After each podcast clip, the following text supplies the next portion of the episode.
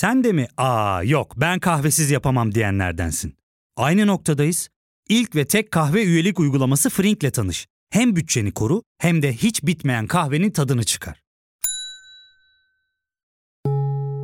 Yakınlarından terapinin onlara ne kadar iyi geldiğini dinlesen de kendin için bir şeylere başlamak zor geliyor olabilir. Ya da sevdiklerine yardım etmeye istekliyken kendi ihtiyaçlarını görebilmek. Hayvel, uzman psikologlarıyla kendi ihtiyaçlarını bulmanda sana destek olacak. Terapi yolculuğuna başlamak için detaylı bilgi bölümün açıklamalarında. Herkese merhaba. Bu kaydı 4 Temmuz'da alıyoruz. Sizin çevrenizde var mı bilmem ama bir yaz kızamı üremiş ki sormayın. Ben İstanbul'da yaşadığım için yakından gözlüyormuşum meğerse. Çünkü Fahrettin Koca Sağlık Bakanı biliyorsunuz 4 Temmuz'da yaptığı açıklamaya göre vakaların %86'sı İstanbul'daymış. Ya inanılmaz bir salgın var. Peki artışın nedeni ne?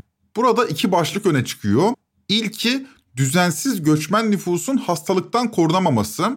İkincisi de Türkiye'deki aşı karşıtlığındaki tedirgin edici yükseliş. Son günlerde kızamık vakalarında bir artış var. Hatta kızamık yüzünden bir de ölüm olduğu söylentisi. Ama bu bilgi doğru değil. Sağlık Bakanı Fahrettin Koca bizzat açıklık getirdi, yalanladı ölüm iddiasını. Bir de önemli uyarı yaptı ama aşı uyarısı. Çünkü bakanlığın verilerine göre de bir artış var kızamık vakalarında. En büyük nedeni de yine bakanlığa göre aşı karşıtlığı, aşı karşıtı aileler. Ortaya çıkan tablo bu meseleyi böyle olduğunu doğruluyor. Hastalık daha çok aşılanmamış çocukları yakalıyor. Bu aşı karşıtlığı işini bana kalırsa gelecek dönemde biraz daha fazla konuşacağız gibi duruyor. Çünkü veriler pek sağlam değil. Çocuklarınızı aşılatın diyeceğim ama bana düşmez. Siz zaten bu işin bilincindesinizdir. Fakat pandemiyle beraber aşı karşıtlığının da hızla arttığını bilelim. Önümüzdeki yıllarda yeni bir fenomen olacak bu aşı karşıtlığı. O konu uzun ama buradan uyarmış olayım. Bir 9 yaş arası çocuğunuz varsa hele hele İstanbul'da oturuyorsanız önleminizi almalısınız. Şimdi biz politikadan devam edelim. Seçim sonrası gündemler hız kesmeden devam ediyor. CHP bildiğiniz gibi karışık. İmamoğlu'ndan yeni bir çıkış bekleniyor bu arada. CHP içinde bir grup CHP'den ayrılıp SHP'yi yeniden kurma fikriyle kulis yapmaya başlamış durumda. Bu tavra karşılık CHP'li isimlerden açıklamalar bile geldi. Henüz SHP'yi kuralım diyen yok ama bu kulislerde konuşulan bir şey. O kadar ki SHP'nin son genel başkanı Murat Karayalçın da Twitter'dan açıklama yaparak SHP'yi yeniden kurmanın talihsiz bir girişim olacağını söyledi. TGRT Haber Ankara temsilcisi Ercan Gürses de konuyu TGRT'de yorumlamış. Farklı bir perspektiften, dışarıdan bir gözle nasıl görünüyor bu hikaye Ercan Gürses'ten dinleyelim. 12 Eylül 1980 darbesinden sonra kurulmuştu SHP. Kurulma nedeni de şuydu. Eski partiler yasaklı hale getirilmişti. Dolayısıyla CHP de yasaklıydı. CHP'yi böyle bence ikame etmek için kurulmuş bir partiydi. Ama SHP sonra zaman içerisinde farklı yere evrildi. İçerisinde tamam CHP unsurları, Atatürkçü unsurlar da vardı ama bence böyle siyasi kürkçülüğün de içerisinde olduğu biraz daha batı tipi sosyal demokrat bir parti haline geldi. Sonra tabii ki bölünmeler yaşandı. CHP farklı bir yere evrildi. Deniz Baykal liderliğinde yeniden kuruldu CHP yasak kalktıktan sonra. Sonra %3'lük CHP, %21'lik SHP'yi yuttu. Siyasi Kürtçülük denen hadise bugünkü siyasal mirası HDP'de olan hareketin o günkü partisi HEP, Halkın Emek Partisi vekillerinin 89 seçimlerinde SP listelerinden meclise girmesiydi. O yıllar için PKK ile mücadele konsepti bugünkünden farklıdır. Yani biraz anakronik davranmış oluruz o günkü SHP'ye siyasal Kürtçü dersek. Bugünkü konsept 90'lı yılların başında geliştirilmişti. Nitekim Erdal İnönü de 93'te siyaseti bırakmıştı. Yani Erdal İnönü'yü bununla tartmamak gerekir. Zaten bizdeki terörle mücadele kanunu da 90'lı yılların başında gelmiştir. Daha önce kanunlarımızda geniş kapsamlı bir terör tanımı bile yoktu. SP için batı tipi sosyal demokrat demek bence de doğrudur. SHP 12 Eylül'den sonra merkez solun içine düştüğü krizi aşma çabasıydı. Aynı dönemde Türkiye dışa açılıyor özel dönemi ve Türkiye'nin sosyal demokrasisi de yeni döneme uyum sağlıyordu. Bu yeni dönemin en temel özelliği sosyal demokratlardan başka solu temsil eden siyasi hareketlerin son derece sert biçimde baskı altına tutulmasıydı. Böylece SHP tek sol alternatif olarak parlıyordu. Burada tek sol derken solun daha solunda çok güçlü bir devrimci hareket vardı 70'lerde. Yani SHP'nin solu 70'lerde çok güçlüyken 80'lerde gücünü kaybetmişti. İşte bu krizli ortamda SHP doğup büyümüştü. 12 Eylül'den sonra cezaevine giren ya da girmeyen devrimciler de SHP'ye destek attılar. Böylece kendi özgün koşulları olan bir sosyal demokrat partimiz oluştu. Başına da İsmet İnönü'nün oğlu Erdal İnönü geçti. Bana kalırsa siyasi tarihimizin en orijinal liderlerinden de Erdal İnönü. Mütevazılığıyla ön plana çıkan ender görülen siyasi liderlerdendi. Özal tarafından bir limon gibi sıkılmaya razı mısınız diyordu, başarılı da sayılırdı. Vereceğiniz kararla ya Özal 5 yıl daha zamlarıyla sizi bir limon gibi sıkmaya devam edecek ya da ANAP gidecek, SHP iktidarında Türkiye nefes alacak. Bugün pahalılık Türkiye'nin gündemindeki en önemli konudur sevgili vatandaşlarım. Geçim derdi, pahalılık toplum huzurunu bozan boyutlara varmıştır. ANAP için buna göz yumuyor? Çünkü dayandığı çevre enflasyondan şikayetçi değildir. Siz bir limon gibi sıkılırken onlar enflasyon yoluyla havadan para kazanıyorlar. Zengin oluyorlar. Ama SHP o günün özgün koşullarında ortaya çıkmış ve Erdal İnönü'nün siyasetten çekilmesinin ardından CHP ile birleşmişti. 2002'de Murat Karayalçın tarafından yeniden kurulmuşsa da umulan bulunamamıştı. Niye anlatıyorum bunları? CHP'deki kriz öylesine derin ki artık parti içi hizipler partiden ayrılmayı düşünüyorlar. Bakın çok enteresan bir şey. İki hafta önce birleşe birleşe kazanacağız diyen parti bugün bölüne bölüne büyüyeceğiz diyor. Zaman ne getirecek göreceğiz. Erdal İnönü 1980'lerin etkili siyasetçilerindendi. Orta direk ifadesinin siyasi literatürümüze girdiği, Özal'ın uyguladığı neoliberal politikayla orta direk olarak ifade edilen çalışan kesimlerin alım güçlerini kaybettikleri yıllardı. Evet, tüketim sepetimiz çeşitlenmişti. İthal ürünler gelmeye başlamıştı. Ulaşım hizmetleri biraz daha konforlu hale gelmeye başlamıştı. Ama alım gücümüz eriyordu. Erdal İnönü'yü anmam bu nedenle boşa değil. Çünkü biz de son yıllarda benzer bir süreçten geçiyoruz. Orta sınıflar çözülüyor. İnönü'nün deyimiyle bir limon gibi sıkılıyoruz. Peki bunu nasıl çerçevelendirmeliyiz? Bu bölümde bunu konuşacağız. Odak noktamızda otomobil piyasası olacak. Fakat otomobil piyasasını konuşurken çalışan kesimlerin içine düştüğü açmazları da konuşacağız. Bölümün sonunda yeni Türkiye manzarasıyla karşılaşacağınızı umuyorum. O halde ben Ozan Gündoğdu, hazırsanız başlayalım.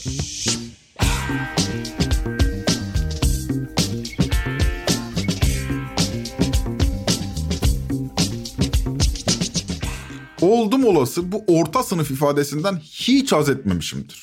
Orta diye sınıf mı olur? Yani benim haz edip haz etmememden daha da ötesi aslında böyle bir sınıfın olmayışıdır. Orta sınıf dediğiniz aslında bir gelir grubudur. Sınıf ayrı şey.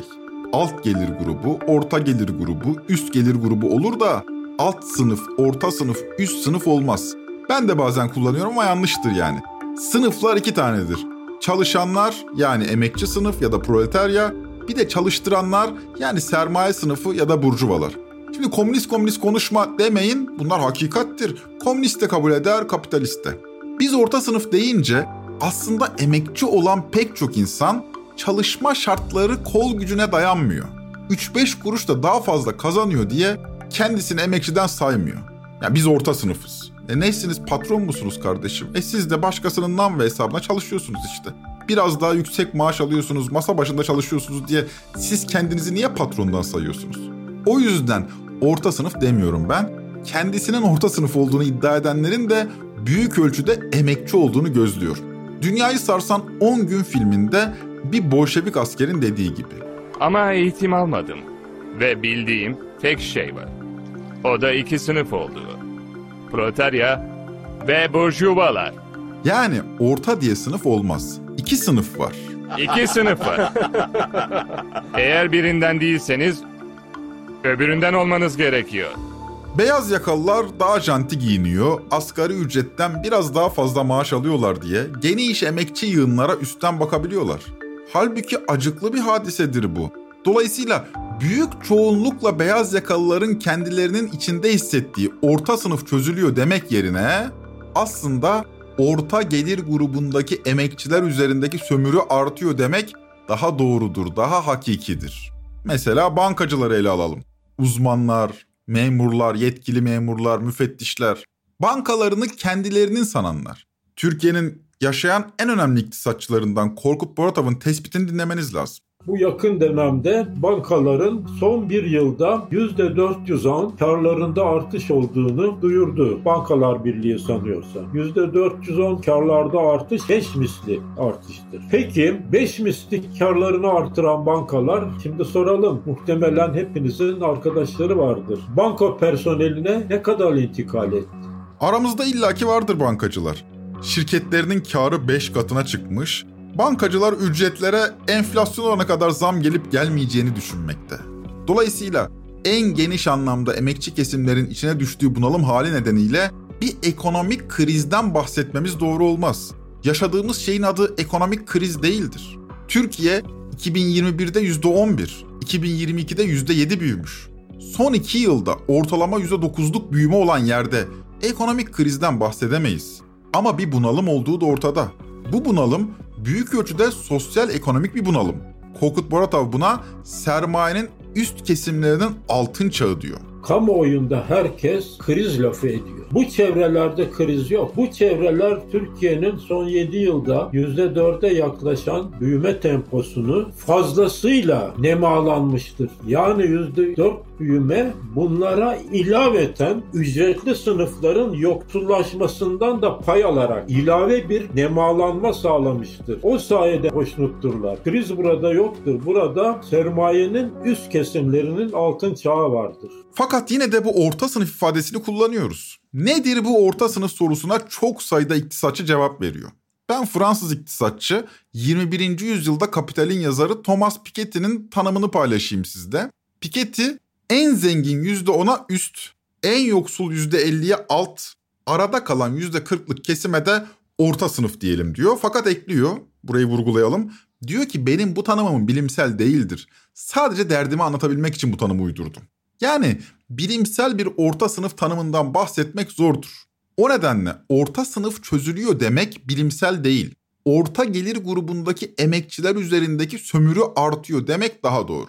Mesela araştırma görevlilerini ele alalım. 2015 yılının Ocak ayında 7'ye 1 kıdemli araştırma görevlisi asgari ücretin 3.77 katı kadar maaş alıyormuş. 3.77. 2023'ün Ocak ayında yani 8 yıl sonra bu oran 2.25'e kadar düşmüş. Bu eğilim devam ederse orta gelir grubundan da bahsetmemiz mümkün olmayacak. Herkes asgari ücretli olacak. Fakat asgari ücrete yakınsamaya odaklanmak bana kalırsa doğru değil.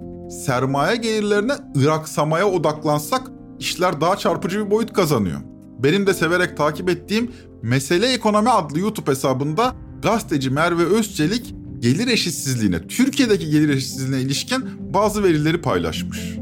En zengin %10 tüm gelirin %54,5'ini alıyor. Bunun karşısında en yoksul %50'nin payı ise sadece %12. Bu iki gelir grubu arasındaki makas 2002-2007 yılları arasında kapanmaya yaklaşsa da 2018-2021 yıllarında yine 20 katın üstüne çıktı.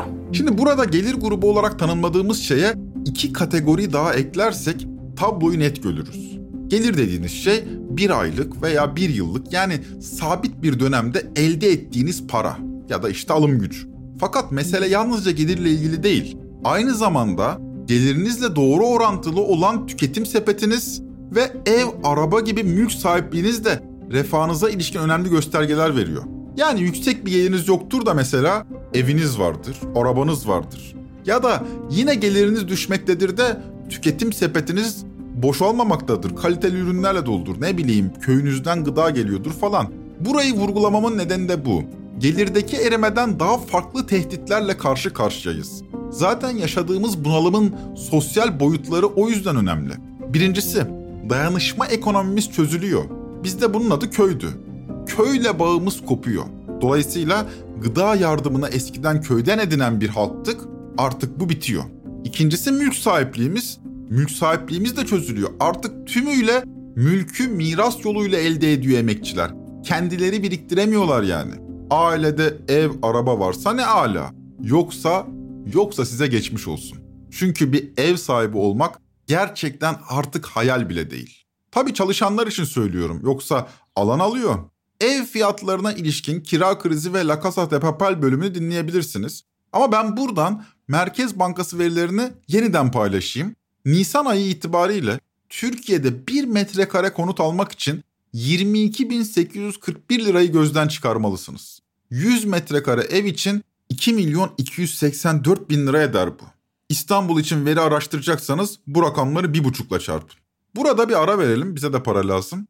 Döndüğümüzde otomobil piyasasından bu sefer devam edeceğiz. Ya fark ettin mi? Biz en çok kahveye para harcıyoruz. Yok abi, bundan sonra günde bir. Aa, sen Frink kullanmıyor musun? Nasıl yani? Yani kahvenden kısmına gerek yok. Frink'e üye olursan aylık sadece 1200 TL'ye istediğin çeşit kahveyi istediğin kadar içebilirsin. Günlük 40 TL'ye sınırsız kahve mi yani? Çok iyiymiş. Aynen. Hatta şu anda 200 TL'lik bir indirim kodu da var. E hadi hemen indirip üye ol da bu fırsatı kaçırma.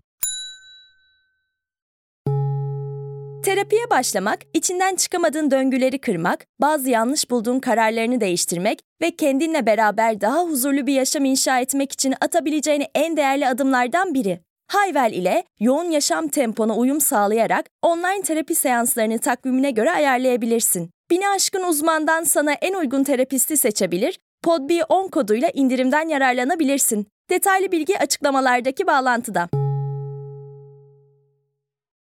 Çalışarak ev sahibi olma işi geride kaldı. Artık o tren kaçtı. Eğer ki maaşlı çalışansanız siz para biriktirerek veya konut kredisi falan kullanarak ev alabilmeniz o kadar kolay değil ve bence hatta imkansız. Sanırım artık bunu kabullendik. Artık biz kiracıyız. Kira bizim kaderimiz. Peki tasarrufu olan bir kimseyseniz yani gelirinizin tümünü tüketmiyorsanız ne yapacaksınız? Önceden yatırım amacı bir ev alayım kiraya vereyim gibiydi. Şimdi otomobil alayım da bir tane nasıl olsa bir hafta sonra 100 lira koyacak üzerine diye düşünen insanlar var ya. Markasına göre her gün arabalara zam geliyor. Sattığın arabayı geriye 4-5 kere geriye alıyorsun, satıyorsun. Nereye kadar gidecek bu bilmiyorum. Yani inanılmaz stokçuluk var. Araba. Türkiye ekonomisi konutları yatırım aracı olarak kodladı ama artık konut almak her baba yiğidin harcı değil. Bir alt model yatırımcılığın da adresi otomobil olmuş durumda. Arabanız varsa ne ala? Alın, satın, gene alın, gene satın. Sürekli onu yükseltin, borçlanın, biriktirin ama o arabayı elinizde eskitmeyin. Bir yolunu bulun ve arabanızı sürekli yükseltin. Durduğu yerde değerleniyor namussuz. Hemen alın ki treni kaçırmayın. Yılın ikinci yarısıyla birlikte otomobil markaları yeni zamları şimdiden yapıştırdı. Otomobil sektörü yılın ikinci yarısına zamla girdi. Birçok markada fiyatlar %6 ila 10 arasında arttı. İşin tuhafıysa zamlı fiyatlara rağmen piyasada sıfır araç bulunamaması. Araç isteyen ortalama 8 ay sıra bekliyor. Uzun zamandır gözlediğimiz bir durum bu. Sıfır araç bulamıyorsunuz. Daha önce zaten konuşmuştuk konuyu. Çünkü onu da galeriler kendilerine alıyorlar. Neden? E kapış kapış gidiyor arabalar. Haliyle ikinci el satışları sıfır fiyatların üzerinde. Kelimenin tam anlamıyla stokçuluk yapılıyor yani. Efendim bayilerde sıfır araç bulamayanlar ikinci ele yönelince ikinci el otomobil fiyatları sıfır araçları sollayıp geçti. Otomobil piyasasında yaşanan bu garip durum akıllara stok iddialarını getirdi. Fakat arabası olmayanlar sanırım onlar için tıpkı konutlarda olduğu gibi tren kaçıyor. Sıfır araba fiyatlarına baktım. En ucuz hiçbir ilave donanımı fonksiyonu olmayan bir Fiat Egea'nın fiyatı 506 bin TL. Tabi sıfır bu. Altını çiziyorum. En ucuzu bu. Daha donanımlı bir Egea almak istiyorsanız 900 bin lirayı gözden çıkarmalısınız. Türk İş'in açıkladığı Haziran ayı yoksulluk sınırı 4 kişilik aile için 33.788 TL. Ben sizi zenginden sayayım. Aylık 40 bin TL geliriniz olduğunu düşünelim. Çoluk çocuğunuz da olmasın. Tek başınıza 40 bin TL kazanıyorsunuz. Taşıt kredisinde vade maksimum 36 ay yani 3 yıl. Bu vadede 400 bin TL kredi çektiğinizi düşünelim. Biraz da birikmişiniz var diyelim ki. En ucuz arabalara göz koydunuz. Aylık ne kadar taksit ödeyeceksiniz biliyor musunuz? En az 20 bin TL. Bakın 40 bin lira aylık geliriniz var. Paranızın yarısını 3 yıl boyunca araba için vereceksiniz. Bu 400 bin TL için 3 yılın sonunda ödeyeceğiniz toplam para da en az 700 bin TL. Yani 3 yılda katlandığınız toplam faiz oranı %75. O da size kredi verirlerse. Ya çok yüksekmiş faiz almayayım demeyin. Hatta kaçırmayın. Ya elinizdeki araba 3 yılın sonunda %75'ten fazla değerlenmez mi? Baktığım araç bir günde 75 bin lira fırladı. 990 bine baktığım bir araç vardı 1 milyon 65 bin oldu. 3 yıl önce bir Renault Clio ne kadardı biliyor musunuz? 185 bin TL. Orta donanımlı. Aynı arabayı yani 2020 model bir Clio'yu bugün 700 bin liradan aşağı alamıyorsunuz. Katlandığınız faiz fiyat artışı karşısında havacıva yani. Konutta geçmiş yıllarda yaşadığımız, bugün idrakına vardığımız şeyin neredeyse aynısını otomobillerde yaşıyoruz. Yani normal şartlar altında bir tüketim malı uygulanan ekonomi politikası nedeniyle yatırım malına dönüşüyor. Böylece emekçi kesimler sermaye sahipleriyle rekabete girişiyorlar bu tüketim malı için ve dolayısıyla kaybediyorlar. Otomobiller kapış kapış satılıyor. Otomobil Distribütörleri Derneği'nin verilerine baktım. Sadece Haziran ayında 110.861 otomobil ve hafif ticari araç satılmış. Bu Haziran ayları içinde bir rekoru ifade ediyor. Daha önce hiçbir Haziran ayında bu kadar araba satılmamış. Önceki rekor 2016 Haziran'da kaydedilmiş. O Haziran'da da 91.540 otomobil ve hafif ticari araç satılmış. Yani şu otomobiller kapışılıyor. Cumhurbaşkanı Erdoğan da diyor ki hani ekonomi kötüydü kapış kapış gidiyor otomobiller. Ya şu anda bakıyorsunuz her evde araba var. Kapıcısında araba var. Şu anda ikinci el araba yetişmiyor zaten. Böyle bir durum var. Ya bunları nasıl görmemezlikten geliyorsunuz? Ama bunu televizyon ekranlarından vatandaşa anlatır, vatandaşı kandırabilirsiniz. Ama bizi kandıramazsınız. İş Korkut Boratov Hoca'nın dediğine çıkıyor. Ortada bir birikim krizi falan yok. Ortada bir ekonomik kriz de yok. Ortada sermayenin üst kesiminin bir altın çağı var. Artık bir tüketim malı olan otomobiller bile yatırım malı haline gelmiş. Nasıl satılmasın, nasıl kapışılmasın? Fakat bir sorun yok mu ya? Bir piyasada ikinci el sıfırı geçer mi? 3 Temmuz'da kabine toplantısı sonrası konuşan Cumhurbaşkanı Erdoğan bu konuyu çözeceklerini söyledi ama yönteme ilişkin bir şey demedi. Sıfır ve ikinci el araç fiyatlarında oluşan balonu da yakından takip ediyoruz. Ekonomik şartlardan ziyade tamahkarlıktan ve açgözlülükten kaynaklanan bu meselenin üstüne gideceğiz. Ticaret Bakanlığımız denetimlerini daha da sıklaştıracak. Stokçuluk ve fırsatçılık yapanlara asla müsaade edilmeyecek. Milletin canını yakanlardan hukuk ve serbest piyasa kuralları içinde muhakkak hesap soracağız. Otomobil fiyatları düşer mi? Hemen cevap verelim. Düşmez arkadaşlar, düşmez. Otomobilde fiyatları etkileyen 3 temel değişken var. 1. Maliyet. Burada maliyeti belirleyen birinci etken dolar kuru. Dolar kuru düşmediğine, hatta giderek arttığına göre fiyat düşmeyecektir. 2. Vergi oranları. Vergi oranlarının düşüreceğine ilişkin haberler dedikodudan ibarettir. Üstelik bu tip mallarda vergiyi yükseltmek kolaydır da düşürmek can sıkar. Ben mesela dün almışım arabayı, bugün vergisini düşürürseniz çok canım sıkılır, çok küfrederim. Hükümetler bu işe girişmek istemezler. Ha her yıl yapıldığı gibi matrah düzenlemesi yapılır o ayrı. 3. Talep. Fiyatların sürekli yükseleceğini düşünen piyasa sürekli almaya devam eder. Böylece talep de düşmez. Dolayısıyla otomobilde fiyat artışının temelde iki nedeni var. Birincisi maliyet, ikincisi talep.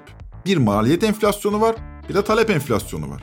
Hatta literatürü biraz araştırdıktan sonra ortaya çıkan bir veri bir de taxflation diyorlar. Ne demek o? Vergi enflasyonu. E bizde vergi enflasyonu da var. Böylece otomobil dediğiniz nesne bir işçi sınıfı malı olmaktan ziyade bir sermayedar malı haline gelir. Otomobil satışlarını görünce de ''Aa ne güzel, ülkemizde her şey yolunda'' dersiniz. Yani ne zaman alayım otomobil sorusunun en güzel cevabı bugün alın olduğu müddetçe fiyatlar düşmeyecektir. Benim de sizlere vereceğim tavsiye budur. Ne zaman alayım arabayı? Bugün alın, bugün. Ya Ozan içimizi baydın. Ben nasıl bugün araba alayım diye soranlar için de bir çare düşündük elbet. E bak riskin artması için, geçim sıkıntısından kurtulmak için dualar var. Mübarek okuyun diye bak kaç saat anlatıyoruz, anlatıyoruz, anlatıyoruz. Ya bir tanesini açıp da ben de eşlik edeyim demiyorsun. Sonra diyorsun ki ya bunlar bu arabayı nasıl aldı? Dualarımızı eksik etmeyelim dostlar. Hükümetimiz elinden geleni yapıyor. Bunu zaten halkımız da gördü ki 14 Mayıs'ta ve 28 Mayıs'ta gerekli teveccühü Sayın Erdoğan'a gösterdi. Yedi cihanla mücadele ediyor Sayın Erdoğan. Biz arabamızı Allah'tan isteyelim. İyi birer Müslüman olalım. Araba alma duası yazalım YouTube'a. Çok kıymetli hoca efendiler bizlere yol yordam göstermekteler. Hani ya dileğin var ya araba almak istiyorsun. Bunu da çok istiyorsun araba almayı. Öbürü de ev almak istiyordur onu bilemem. En çok isteğin neyse, dileğin neyse, en çok ya hayatta olmasını istediğin dileğin neyse önce Avlu Besmele çek. Fatır suresinin 41. ayetini oku. Sonra Allah'ım bu dileğimin gerçekleşmesini istiyorum. Bana hayırlısıyla nasip eyle diye dua et. İşiniz gücünüz hasetlik olmuş. Şu dua işinin hakkını verseniz sizin de güzel arabanız olur. Ozan sen de bizle makara geçiyorsun demeyin. Gerçekten öyle. İşimiz Allah'a kalmış durumda. Dedikodulara bakmayın. İkinci el araç ithalatını serbest bırakacaklarmış falan. Sordum soruşturdum. Ticaret Bakanlığı basın müşaviri Fatih Uysan sürekli yalanlıyor bu haberleri.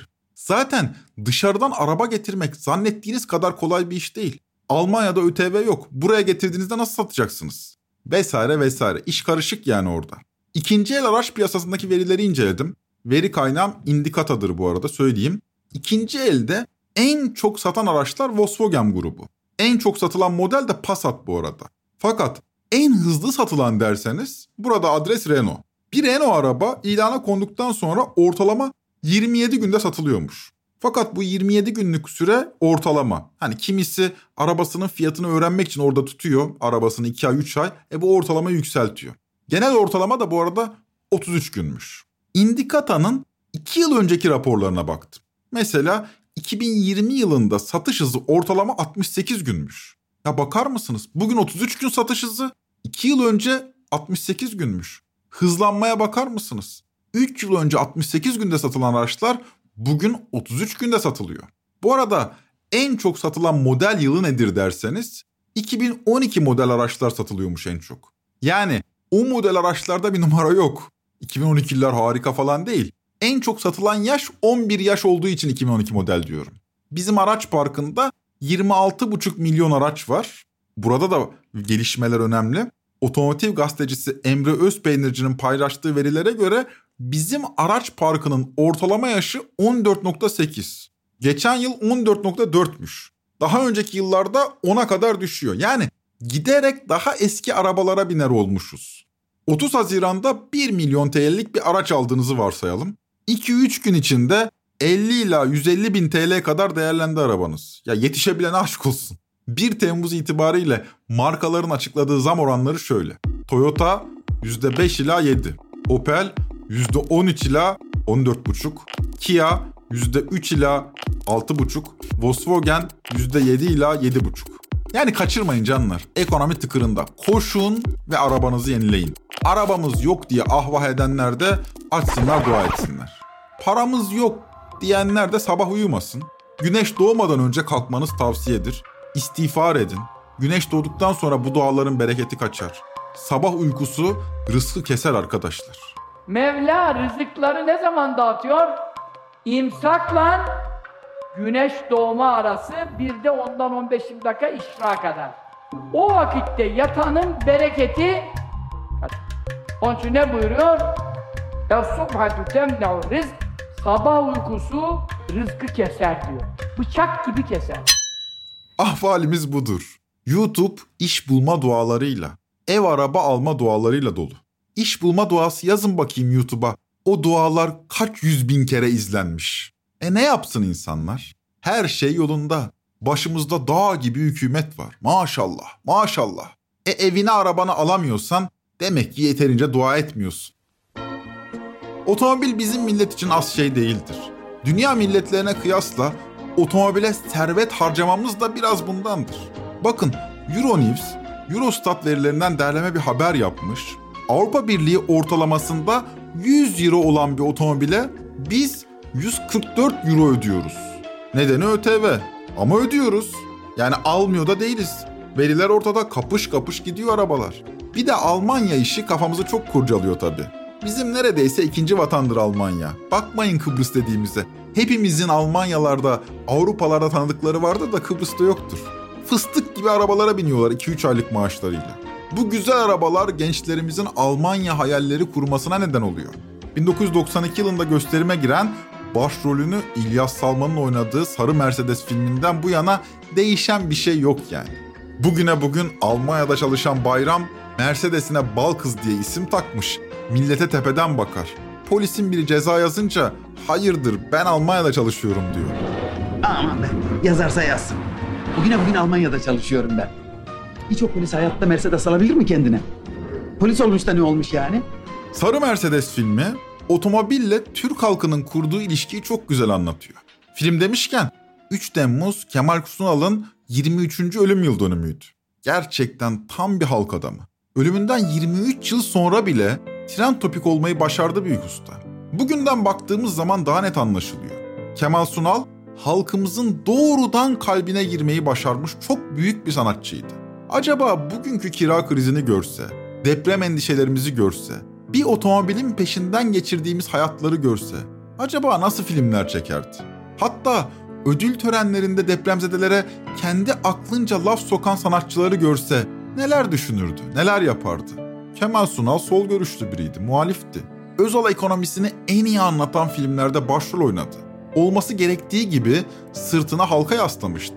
Sevginin arkasında yatan sır ya da Bu gerçek. sevginin arkasında yatan sır benim ilk başta sade bir vatandaş olmamdan kaynaklanıyor. Bu halkın arasından gelmemden kaynaklanıyor. Sırtımı halka dayamamdan kaynaklanıyor. Ben bir balon değilim. Öyle çıkanlar var. Yani her gün basında, televizyonda gözüküyorlar, gözükmeye mecburlar ayakta kalabilmek için. Benim böyle bir şeye ihtiyacım yok. Senelerce de olmadı. Çünkü sırtımı halka dayamışım. Bu bölümde orta sınıf denilen şeyi konuştuk. Bugün gündelik dilimizde orta direk ifadesi geçiyorsa büyük çoğunlukla Kemal Sunal'ın sayesindedir. O yüzden ben derim ki orta sınıf demeyelim. En azından orta direk diyelim de gerçeğe daha yakın konuşalım. Trend Topi'yi Podbi Medya ile beraber hazırlıyoruz. Bir sonraki bölüme kadar güneş doğmadan uyanın, duanızı edin, belki sizin de arabanız olur. Hoşçakalın.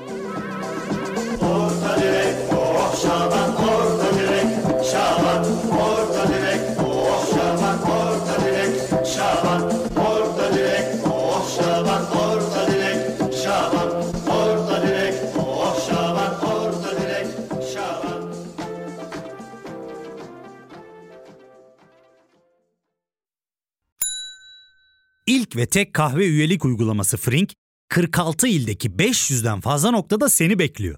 Açıklamadaki kodu girerek sana özel 200 TL'lik indirimden faydalanmayı unutma. Hadi sen de Frink üyeliğini başlat, kahven hiç bitmesin. Hem bugününe hem yarınına katacaklarıyla terapi yolculuğuna ve daha iyi hissetmeye bugün Hayvel ile başla. Açıklamadaki linkten Hayvel'i indir, ücretsiz tanışma görüşmelerinin ardından bütçene uygun seans paketini seç ve terapi yolculuğuna başla.